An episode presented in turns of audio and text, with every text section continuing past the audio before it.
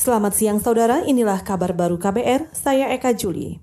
Lembaga Penelitian Biologi dan Bioteknologi Eijkman mengklaim berkontribusi kurang lebih 15 persen dari kapasitas nasional dalam pemeriksaan COVID-19. Kepala Lembaga Biologi Molekuler Eijkman, Amin Subandrio mengatakan, bakal terus meningkatkan kapasitas pemeriksaan seiring bertambahnya jumlah pasien COVID-19.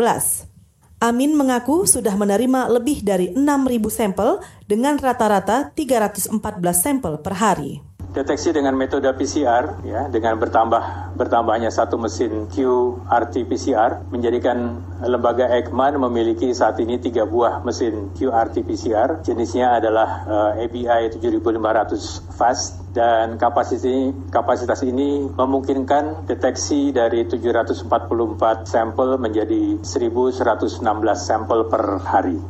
Kepala Lembaga Biologi Molekuler Eijkman, Amin Subandrio menyatakan, Eichmann juga berkontribusi dalam penyediaan virus transport medium atau VTM. VTM ini berfungsi menyimpan spesimen yang diambil dari hasil uji swab. Menurutnya, sudah ada 40 ribu tabung VTM yang telah didistribusikan ke 31 provinsi di Indonesia.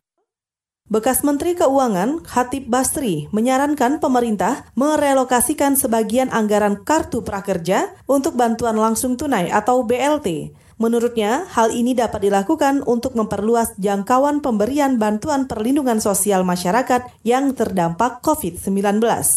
Hatip Basri juga menilai relokasi anggaran perlu dilakukan sebab selain masyarakat miskin, masyarakat kelas ekonomi menengah bawah memerlukan bantuan hidup dari pemerintah kehidupan kelompok masyarakat ini juga terdampak pandemi virus corona.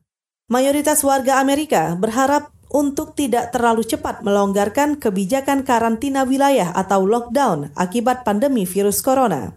Ini diketahui dari hasil jajak pendapat yang dilakukan Washington Post dan Universitas Maryland.